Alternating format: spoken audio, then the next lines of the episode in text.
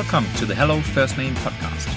The Hello First Name podcast revolves around the term personalization and is brought to you by marketing author Rasmus Houlind, founder of Omnichannel Institute and Chief Experience Officer at the marketing automation software company Agillic. The podcast is based on the book Hello First Name. Each episode is based in turn on a chapter from the book, followed by a discussion of the very same chapter with an expert marketing practitioner in the following episode. As always, you can buy the book on Amazon or other bookstores. You can also choose to listen to it all for free on your favorite podcast service. You're also very welcome to download the abstract of the book for free, and all models, of course, are able to download. All downloads are sponsored by Agillic. I'll make sure to put a link to everything in the show notes. But you can always connect on LinkedIn, and I'll be happy to reply and help out. Hello, and welcome to the Hello First Name podcast. Today we'll be discussing chapter 11 from the book Hello First Name, namely personalization in marketing automation, together with Jesper Lindeberg, head of CRM uh, at Miinto. Jesper, welcome to the show. Thank you very much. So glad to to have you here, and thank you for for squeezing out the time in your in your busy uh, calendar. Uh, so um, you've been working at uh, Miinto, Miinto.com for for some years now, Jesper. Before that, you were even at the agency side and uh, for a short while, and at Saxo.com. But in your own words, can you can tell us a bit about yourself and, and your career up until now? Yes. So uh, my name is uh, Jesper, and as mentioned, I'm head of CRM, and I have been so for for three years at the Miinto. I have been working here for almost six years, and before that, as mentioned, I was at an agency uh, called uh, Go, where I was working with uh, clients like Føtex and Silvan, uh, consulting and assisting them with their uh, newsletter activities. Before that, I was at Saxo, and that is where my career began. Uh, and bookstore for those a bookstore, the equivalent yeah. of uh, Amazon, if it the was local Amazon books. in Denmark. yeah, uh, a, a, very big player within e-commerce in Denmark, and it was kind of by coincidence that I stumbled into CRM. But um, regretted doing so ever since. It's uh, an amazing field, and one of the biggest reasons why I love working with it is that so much is measurable, uh, and that's uh, really inspiring that you can uh, track a lot of the things uh, that you do and see the impact from it. Super and, accountable. Exactly. Miinto.com, which kind of business is that? So we're a fashion e-commerce uh, platform. Uh, we see ourselves, or not see ourselves, we are a marketplace. Um, and the best way to explain what we do is basically if you as an individual have a favorite uh, clothing store, uh, that could be in Denmark, it could be in another country. What we do at Miinto is make um, stock and clothes available from physical stores on our market platform and we do that across uh, numerous markets in Europe. And so that's what we make sure of that uh, clothes, does, just doesn't uh, lie around in the physical stores, uh, but gets available for, for people in other cities, in other markets. And uh, that's our uh, business model. And we earn our money through commission. Mm-hmm. And that's challenging uh, business model in some sense, in the sense okay. that profit margins are not always as uh, big as you would see from other big uh, e-commerce fashion players mm. like Boozt or Zalando, um, which also means that our CRM activities are also very much affected or influenced by that fact that we really need to be smart about how we do uh, communication with our customers. So, but more on that later on, I assume. Yeah, so I guess, but the short note, I guess, is that if people want to look at a player, a marketplace player that is super efficient, you could probably be a pretty good bet. But just let me let me understand. So if I'm if I'm a merchant and I have a, a clothing store in Italy or whatever, then I could sell my stuff through Miinto.com, put my goods for sale there, and you would sell it to basically I could have then customers all over Europe through your platform, right? Yes. Yes. Exactly. Um, and and and vice versa if if i'm a consumer then i could benefit from the huge assortment huge inventory that you'd be having because all these small uh, clothing stores even the small ones in italy and spain and uh, germany and whatever would have their clothes uh, for sale online through yes, exa- exactly. So so if we take it from the consumer consumer side the the reason why Miinto is so appealing to to a lot of customers and and that we're doing well is our uh, wide uh, range of assortment. We have a crazy depth uh, and and spread in which categories that we we have uh, across uh, brands that you don't find on on regular e-commerce stores, uh, and that is because of that fact that you mentioned that we have a lot of players across European markets and also these smaller uh, brands and physical stores. That's what makes uh, Miinto really unique. Mm. If we cover the merchant side or the partner boutique side from it, uh, the reason why we're appealing for these uh, boutiques to come online on Miinto is that, as you mentioned, that they can get an easy access, uh, plug and play access to a much larger audience than them having to do either their own e-commerce uh, site uh, or have uh, several boutiques across Europe. Um, so that's why it's, it's it's a win for them as well. But also means you have two target groups to cater for and to keep satisfied. I mean, not only the customers but also the merchants. That must be some extra. I mean, how many merchants do you have roughly? I believe it's around two thousand merchants. Yeah, yeah, so quite a target group actually, and of course millions yes. of, of end customers. So how much on average goes of your of your time for the for the merchants and how much goes for the for the for the consumers i mean uh, back in the day we we we, we were really bad communicating from a crm angle with our merchants uh, mm. it was very you know, handheld uh, what was uh, sent to these uh, partners as we call them uh, where it ended up with because it came down to a, a question about resources and, and time consumption that it was the top top partners that mm. got the, the the, the good insights uh, where we have really focused on um, in the previous years to to build up a CRM uh, perspective for these partners as well.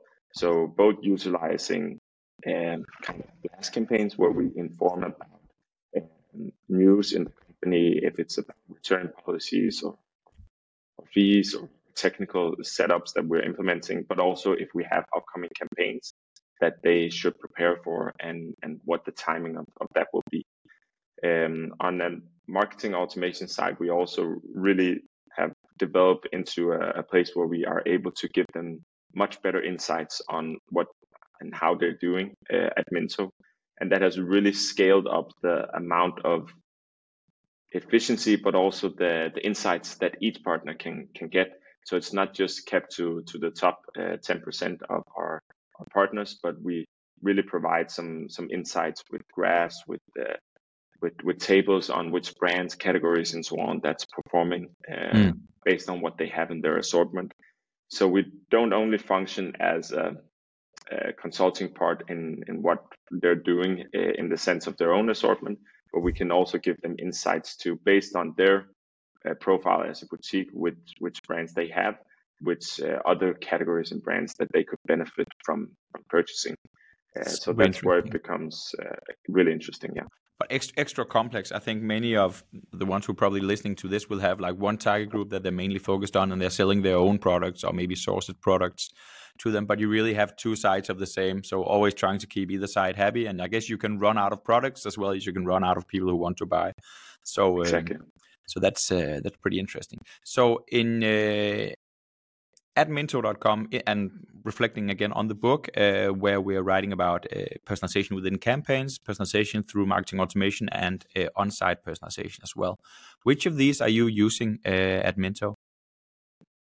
So I would say that we cover all of them. Uh, if we if we talk about on-site, uh, we of course use a product recommendation tool that ensures that the products uh, that you browse around based on how much you browse that they're relevant uh, mm. in your uh, session that uh, you're visiting Miinto in. And the reason why that is so crucial for us is also throwing strings back to, to what I said about assortment and the wide selection of brands and categories that we have, that it can quickly become super overwhelming if we are not yeah. relevant enough based on what you're interested in. So that's how we use uh, use the, the on-site uh, personalization. When it comes to uh, our campaigns, it's very much uh, connected to our yearly cycle of uh, what is going on in the fashion world. So uh, it comes probably as no big surprise that in the summer it's it's more uh, summer clothing and, and yeah. lighter clothes, and in the winter it's uh, winter boots, winter jackets, and so on. Yeah. And that is just very very crucial that we uh, all of the time reflect what is uh, with what what is moving in the market, yeah. and also something that can actually be a challenge for us sometimes because we are across uh, Europe, uh, from Scandinavia to Southern Europe, in Spain, Italy, ah, yeah, so and so spring on. is not the same time exactly. everywhere. Yeah. So that's why we we really focus on using our business intelligence to know which brands and categories mm. are moving and what time they're moving because the timing isn't the same in each market. Of course. Ah, and uh, yeah. And when it comes I know to that's marketing, also a challenge with, uh, for instance, just in just in Sweden, for instance, because Sweden is so long, north to south. Mm that uh, that spring just just doesn't come at the same time. So so when they are selling paint for the houses, whatever, they need to do that different differently based on uh, geographies. Exactly. So with all and, over Europe, I can just only imagine that challenge actually becomes greater. Yeah, and and for instance, in in Sweden, we can always see that we are really struggling across the summer, but in the winter period, we really thrive in Sweden hmm. because we we're really strong in, in the winter category and yeah. uh, it's quite cold. Yeah, it must in, be good day right now. I was uh, cycling through a snowstorm uh, to get to work today. Exactly. So uh, great. Um, so so there's a there's a claim in the book um, about um, about what matters the most when you're working with uh, with marketing automation. Uh, if you if you recall the bow tie, the insights are either segments or they're moments of truth, roughly speaking, and the content is roughly speaking, either made up of what we call messages or what we call uh, the content feeds, which in, in, your case would probably be uh, product feeds. Uh, so the claim in the book is that uh, that as opposed to the moments of truth uh, and the messages, uh, that segments and content feeds are secondary in marketing automation. So the moments of truth and the messages are what matter the most. Do you see that reflected in the way that you're working in practice at Miinto? Yes, definitely. Uh, so from the get-go, uh, when I started at Miinto, we had one welcome email in the Netherlands, and that was what was existing of marketing automation. Uh, my strategy and, and kind of theory around it from the beginning was that I didn't want to, at least at first, focus too much on creating these super complex flows with mm. with personalized uh, messaging and and uh, personalized segments and so on. I wanted to focus on tapping into the moments of truth, as you mentioned it, that I knew were low hanging fruits. Uh, and some of those could, for instance, be when you just signed up to a newsletter, that's of course a welcome flow.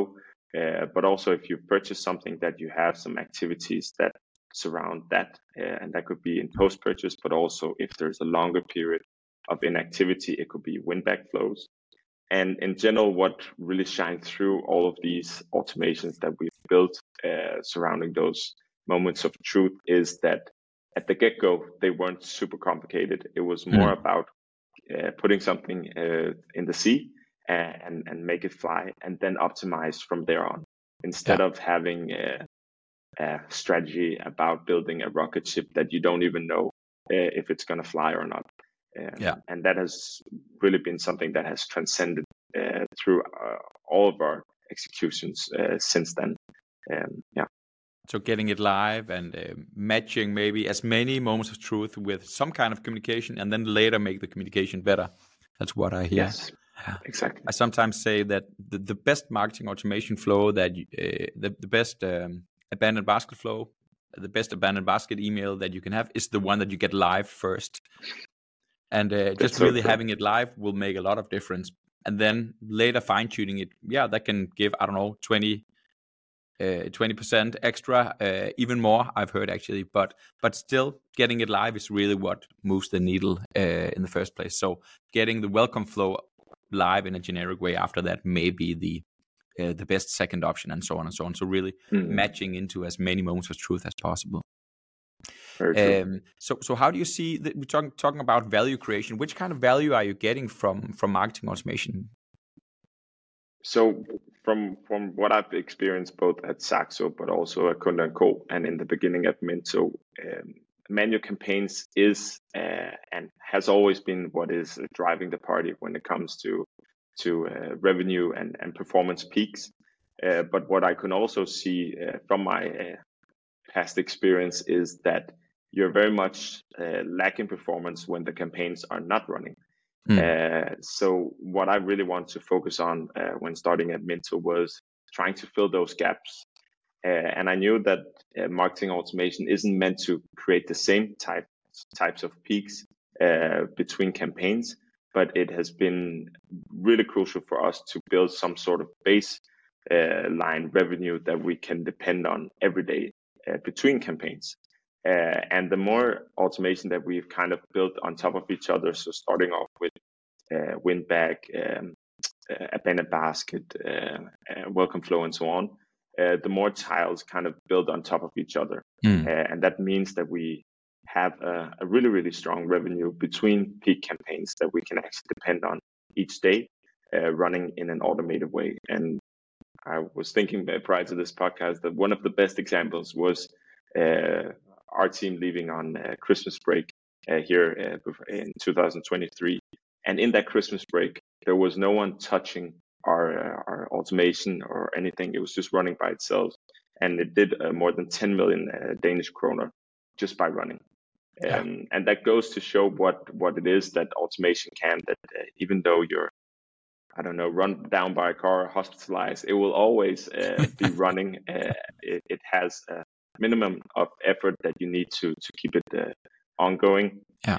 and that has really really been strong for us that we are not too dependent on having these manual campaigns because what you also end up with is that if you are too dependent on these peaks that you will reach some sort of saturation within your audience uh, when time uh, goes by uh, in the sense that you keep filling in the, the calendar months with campaign days.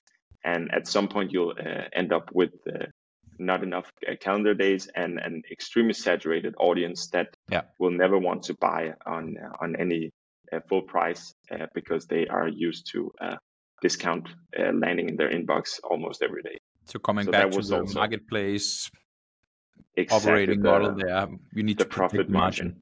Yeah, exactly. Interesting. so maybe you already answered this in a way, but so so so the value creation from marketing automation, do you see that as long term or short term or both, or which which sort of time perspective are you are you putting down on how you're measuring uh, success? I would uh, I would say in the beginning I was a bit surprised uh, about how long it took to actually see an impact from marketing automation, mm. in the sense that the volumes are are, are quite small, and that also draws strings back to what we said uh, earlier that it's it's about getting things live uh, because yeah. it can take some time for, for performance to build up. Um, so it's definitely been a, a long term uh, gain that we've seen from this. And I would say from starting building the automation back in 2018, it took probably four to five months before we really started seeing some substantial mm. revenue uh, baseline performance coming in every day. Uh, but once you're there, it's it's it's difficult to see a reality where you could live without the automation running. Um, but it's definitely not something where you will see a result uh, from day one. Yeah. I guess thinking about it now, and the the example that you just gave from from Christmas, where you're making ten millions of krona while unwrapping presents, basically, and uh, and uh, exactly. drinking schnapps, that's a that's a pretty hard uh, proposition, and not something that you want to turn off suddenly. No, exactly. Interesting. Um, so so maybe talking about other kinds of value creation with marketing automation. Um, I mean, there's a lot of obviously. I mean, you're a fashion retailer. You want to be selling. You want to be pushing the top line. You want to drive revenue. Do you have some examples of some automation flows that are not about selling? Yeah. So so what comes to mind uh, when when hearing the question is, of course, uh, we have a Trustpilot uh, flow that, of course, as many other e-commerces, uh, make sure that we gather insights uh, both on uh, good experience but also bad experience experiences. But uh, even more important and crucial for our automation setup is our NPS flows, hmm. where we have a questionnaire that we send out to customers some days after they've placed their transaction. hearing them both about their experience from a NPS score perspective, but also hearing their reasoning behind why they had a good experience or a bad experience. Um, and that uh, knowledge is really, really useful for us in in making the comp- company overall um, benefit from feedback from our customers in an automated way.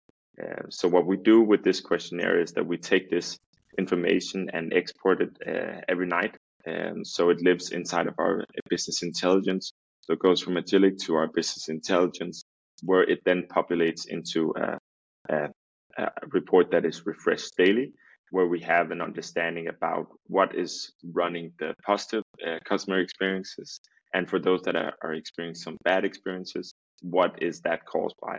and that is uh, extremely effective in prioritizing what we should focus on first.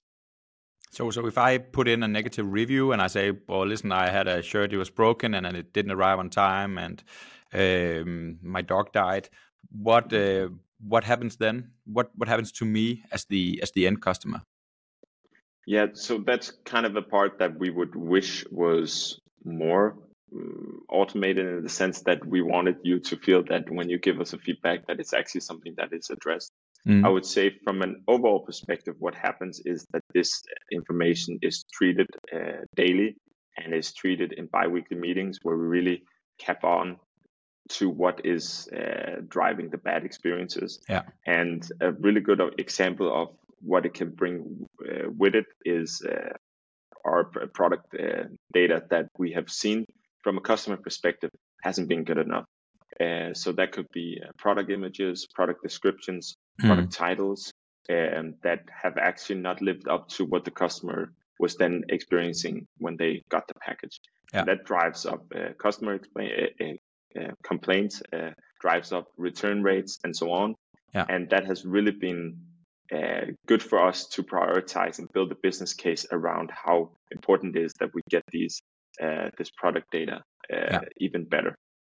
I guess both in terms of keeping the customers happy and maybe I don't know if you ever provide sort of a compensation if things are really bad, but also I I would guess for the merchant. So if you have a merchant that is consistently uploading products that look bad, or there could exactly. be something uh, in that optimizing that side of the uh, of the coin. Exactly, and that's uh, also actually another side to it, uh, as you mentioned that we take this information and if there is a trending partner in a negative way, mm. um, it's not used to uh, shout at the partner or anything, but it's actually used to to create some uh, valuable feedback. Yeah. We have a, a partner success uh, partner growth team that actually, uh, of course, takes care of our merchants partners and actually uses this information that we we get from NPS mm. to uh, provide valuable feedback on how a specific partner is creating products, uh, which product images and product descriptions and so on that they're putting in there. Because if we can make them benefit from that, then in general that will benefit us and the customers uh, in the in the other end. So it's kind of a, of success that we're trying to to build based on that feedback that starts in the NPS survey. Hmm. All right. Um, so coming back to the the, the value generating flows again, um, what are the most effective ones? The most effective flows in terms of driving top line revenue in a, in a business uh, like yours? I would say it's it's a no brainer to to get a first welcome email live. So once uh, a customer signs up, that you're in the top of their inbox, uh, that you introduce yourself, and that you uh, get that permission up and running. Mm. Um, is that one email or is it a series of emails or how elaborate is sort of, sort of your welcome program, so to speak? Um, yeah, so our welcome flow is not too elaborate, and and the reason for that is that we've actually seen that based on we've have uh, we have had a, a, welcome flow that was up to five emails long, mm. uh, spanning over thirty days, but we could really see that the value lied in the beginning uh, of when a customer yeah. signed up. So we prioritize a long time. Exactly. So we prioritized differently and uh, deactivated uh, most of the welcome emails that lied in that flow and let other emails uh, push in. And and that could yeah. be, uh, for instance, as I said, Trustpilot, NPS, but also mm. post purchase. Uh, uh, because what you also need to consider when you build up a, a marketing automation setup is understanding what is the pressure in a in a given customer experience. So how many emails does a, a customer in general get, not yeah. only from the manual campaigns but also from just purchasing something and signing up to your. Oh yes. Yeah. So that has also been uh, an exercise for us actually to backtrack a bit and understand how how big is this pressure? Because even though that automation is super relevant you also need to respect people's inbox. Um, so so just um, trying to explain that welcome flow uh, prioritization that we've uh, taken on that. Mm. and when it comes to the last uh, flow that i would like to mention it's it's it's really win back. Uh, getting that uh, customer buying frequency up by uh, tapping into transactional data. It is such a no brainer. And what I would say that we've learned from is actually that I think a lot of companies they work um, just with one win back. So yeah. they try after three months or four months and so on. Mm. What we've actually found out is that there are several moments of truth in a win back flow. So okay. actually having several emails in a win back flow that either starts earlier uh, after a recent inactivity, but mm. with a lower discount offer, and then kind of builds up from there. Uh, so you have some sort of staircase automation that yeah. over time tries to to convert them. Uh, because what you need to understand is that for some three months inactivity, uh, which could be an, a win back uh, waiting timestamp, that fits for them. But for other customers, uh, it's more about 60 days or yeah. 120 days and so yeah. on. Uh, and depending on individual world, frequency. Exactly. And in the perfect world, I would like to enrich this waiting step uh, logic with uh, some personalized uh, transactional data yeah. knowledge. So, so having something that fits for you, uh, for your flow, and something that fits for me. Yeah. But again, this is also uh, reverting back to what is nice to have, cool to have versus getting something live. Yeah. And so it's something that we will strive to have in the future, but it's not something that we can prioritize right now. Mm. So uh, welcome and win back. I would yes. assume. I mean, that's. Uh, I hear a lot that the abandoned basket mail is the one to start with. Yeah, am, am I uh, mistaken, uh, or how does, does is that different with you, or? Um, no, not at all. Uh, if we talk about the, the funnel and, and the no-brainers, uh, reverting back to that, uh, that basket is absolutely crucial. And mm. what we've also seen with that is that a lot of companies they try to nail what exactly should their copy be in the subject line or in the yeah. in the email body text and so on for us, it's a lot about that moment of truth, tapping into the fact that you put something in the basket. Mm. Again, what we've also seen that uh, because an abandoned basket event is so low funnel and is so personalized in a sense that this is also something where I think a lot of e-commerces could uh, benefit from having more abandoned basket that they than they actually think that they're allowed yeah. to have. Yeah. Um, so more than just one us. email. Yes, exactly. With reminders. And also something that we've really seen good results in is not only treating that low funnel behavior in the first three days after it happens, but also taking that knowledge about someone has been on the basket in later flows. So yeah. that could be uh, having an abandoned basket voucher that could come after two or three weeks based on the fact that you were on the basket uh, two weeks ago, but you haven't purchased anything yet. Mm. Um, because even though the funnel uh, behavior is a while back, it's still an extremely relevant cu- customer to continue talking to.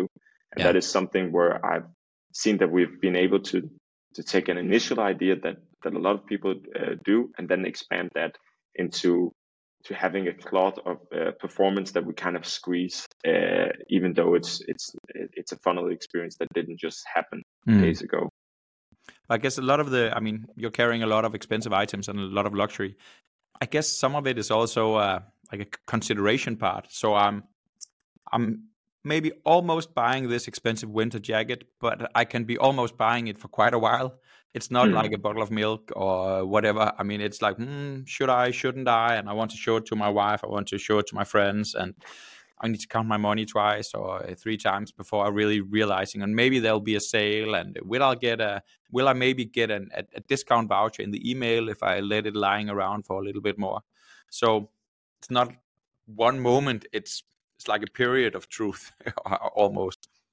Yes, for sure, and and that's really what we've seen that. Uh, it's a lot about timing for the mm. customer. It could be that they're waiting for the salary, could be that they're waiting for yeah. that uh, extra discount and so on. Yeah. Um. So that's just a really really good learning that uh, don't treat your automation just uh, as a one-off in, yeah. in a moment of truth, but that you can continue to re- uh, revisit certain types of behavior that you can then trigger something upon. I guess you could include abandoned products in the uh, payday email.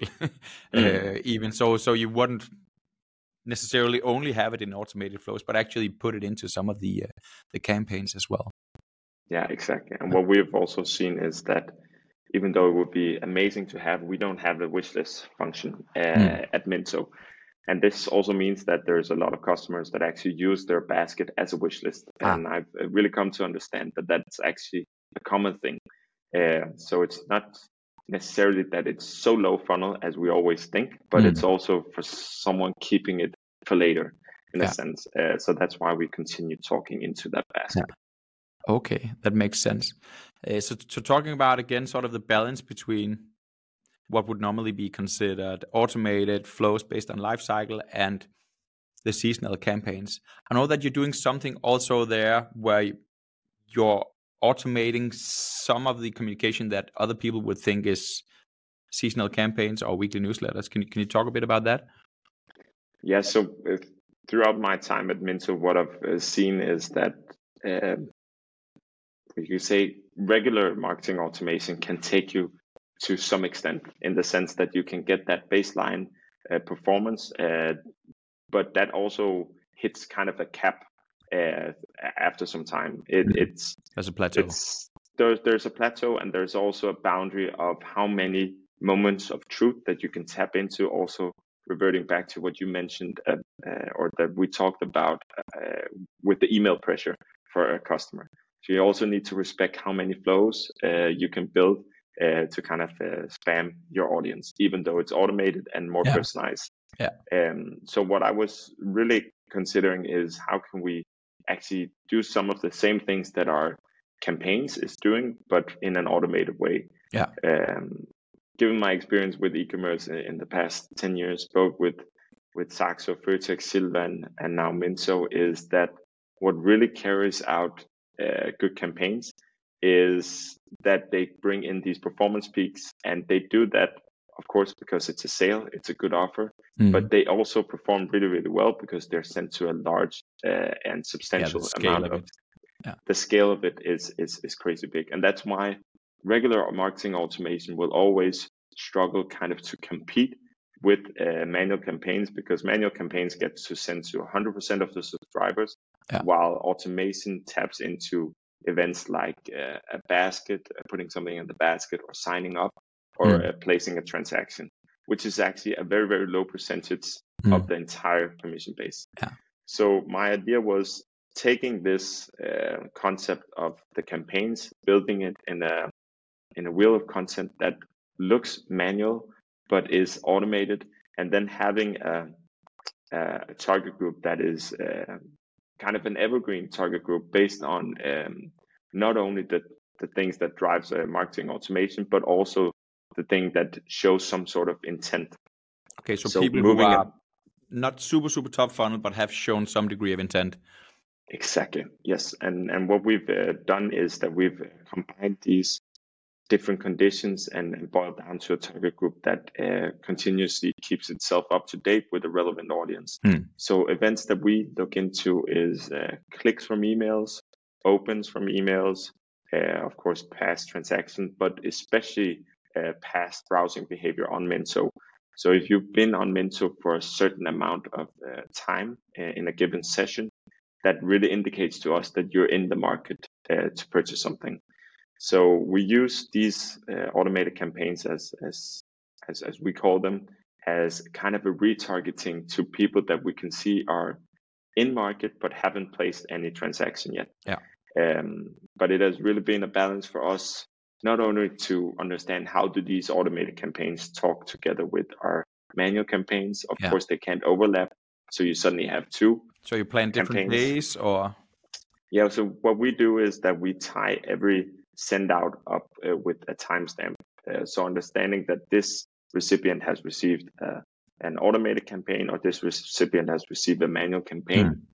Because by doing that, we can uh, create in Agillic what is called the looping. So we, Yeah. we take information about this uh, recipient profile saying that if you have a timestamp for an automated campaign that is this fresh, then you can't receive a manual campaign as Ah. of right now. yeah, so So we'll loop in- you in for a bit later. Exactly. So in that sense, we we kind of uh, keep people cooking, uh, but we don't overlap uh, in their inboxes, Hmm. and that's how we we ensure that uh, that we're not spamming too much, and Yeah. also that we're not uh, tapping into to someone that would have placed a transaction otherwise, uh, and then just sending them a voucher. That's also a balance. Yeah. That uh, a high intent is also something where you need to be careful that you're not just killing your own profit margins because Yeah, they're showing some sort of intent and then you give them a voucher. Yeah. So that's also been a really difficult balance for us, but I think we've landed in a good spot. Um, and how, the how do you most put together the content? Um, so Hmm? an automated campaign email that goes out. What what does it say? How, how do you do that?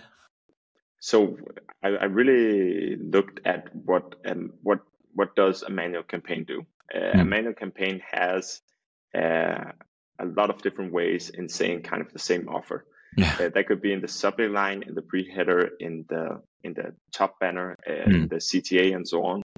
So what we've done at Miinto is that we've taken this information and said, okay, this is an overall skeleton and layout of an uh, of a manual campaign. Hmm. Let's do different versions of this uh, based on what weekday a recipient receives uh, an email. So Okay. if you receive on a Wednesday, the email would have a different subject line, a different header, and so on. And if you then, uh, for your next uh, time, uh, enter the target group on uh, Thursday, then your email would look differently. Hmm. So that's how I mean that we not only have a, a evergreen target group, but we also have evergreen content Yeah. that bases itself off what uh, what their weekday it is, and also what we can see a customer previously has experienced. So if you've experienced a Wednesday just recently, you wouldn't be seeing the Wednesday version of this uh, on the other side. clever. Okay, Yeah. so you have two Wednesday versions, or I'll just get the Thursday version, or Exactly. Then Yeah. we just uh, bypass to the next weekday. That's really. And what has that done to your your revenue from uh, from automated emails? It it it has uh, more than doubled uh, our our automation. So uh, in Whoa. 2023 we did uh, quite far uh, past 150 uh, Danish million kroner, and that was uh, like 20 million euro for. Yes, 20 million euros. And that was a growth of, I would say, almost 150% uh, versus the year before. Mhm. Um, so which is good in itself, I would say.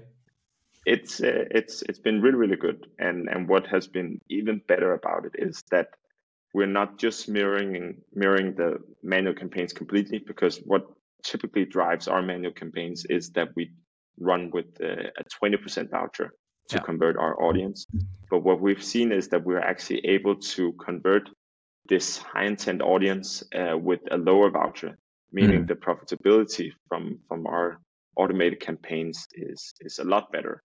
Um, Wow. And just in general, this synergy where we fluctuate between a, a lower voucher and a 20% voucher throughout a calendar month has really, really been uh, crucial for, for us to, to grow in this uh, challenging uh, year that we have behind us.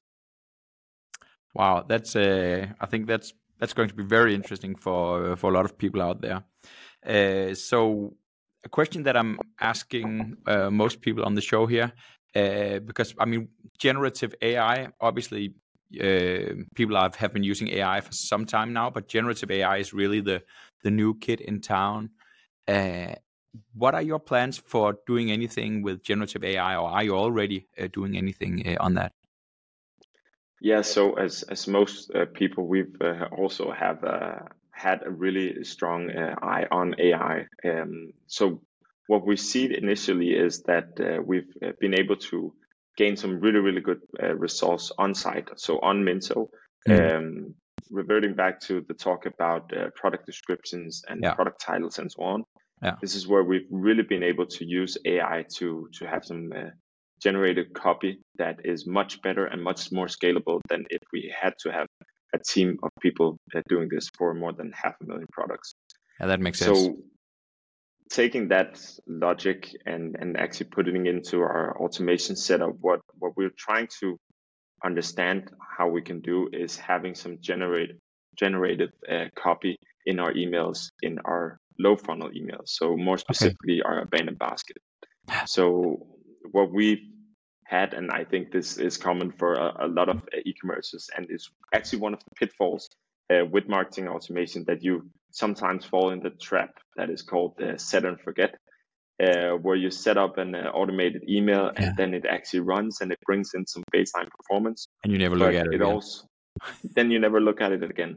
And I think one of the main reasons for this is, of course, a resource question. Uh, and for us that have automation in more than uh, 10 markets with more than 10 flows and consisting of like uh, way above 500 uh, automated emails is that it's it's it's a challenge sometimes actually deep diving in and tweaking these emails. Yeah. Um, so what we've tried to to do is uh, partner up with a company called Elvis AI, where we're right now doing a pilot uh, where they are with their uh, tool providing a capability of being able to put in generated copy in our mm. abandoned basket emails.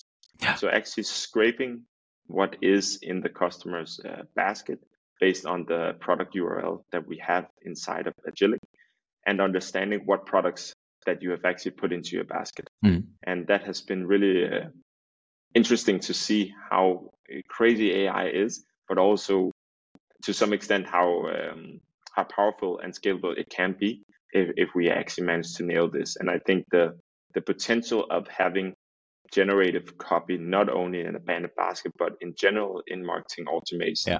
is so powerful because that actually gets you out of that set and forget trap and actually makes your copy continuously uh, populate itself yeah. and uh, be fresh. and uh, in general, what is really really cool about it is that it it can also self learn, mm. so it can become better and better. So understanding what is it that's driving the opens, the clicks, the conversions, and, and in that sense, you'll have a, a snowball effect of uh, performance that will build better and better the more you let it loose. Uh, a really interesting project, but it's also, as I mentioned, a scary project where as marketing automation can be super cool, but it's also something that lies under the hood. Yeah. And, and my biggest fear is suddenly going uh, viral on LinkedIn uh, with a Miinto email that just yeah. has written something crazy to a customer. Exactly. Um, it's the equivalent of an, uh, self-driving car that hits someone. Exactly. Yeah. So it's Maybe it's really about testing. Yeah. yeah. All right, we're drawing towards an end here, yes, but this this is a crazy, uh, interesting experience. I'm looking forward to see. As I understand it, this is quite new, so I'm really yes. looking forward to see the the results uh, from this.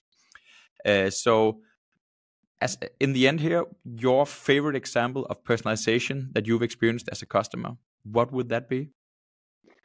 Yeah, so um, what I can what comes to mind and what really inspired me to to work a lot with uh, with marketing automation is based on when I've been in the market for looking uh, at a trip, uh, going on a summer vacation or a, a, winter vacation and so on, going into TripAdvisor uh, uh, in in sites where you look and research for either hotels or destinations and actually see afterwards how relevant the communication also to some extent a bit scary uh, the relevant uh, communication can be in your inbox.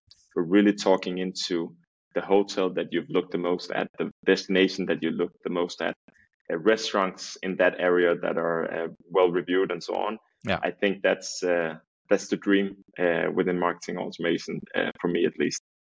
All right. Thank you very much, Jesper. Thank you very much for taking the time to join us here in the podcast today. Uh, it's been crazy interesting uh, talking to you about these topics, and I'm very much looking forward to hear more about the results also also in the future and from the generative AI part. I think a lot of people will be uh, looking at you and wishing that that was kind of where they were. So uh, so keep up uh, keep up the good work, and uh, I'll see you uh, out there again soon. Um, and for for the for the listeners, I would like to say thank you for tuning in. Thank you for listening to this episode of the Hello First Name podcast. Uh, next time, uh, the next chapter will be um, a more uh, classic audiobook chapter. Um, but until then, remember that you can download all the illustrations and a written abstract of the book and so on. Um, if you go to omnichannelinstitute.com slash resources, uh, you can also listen to the past episodes. So I hope you'll be doing that. So again, Jesper, thank you very much for joining. And uh, thank you for having me. Have a nice day. Cheers. Bye. Thank you for listening in on this episode of Hello First Name.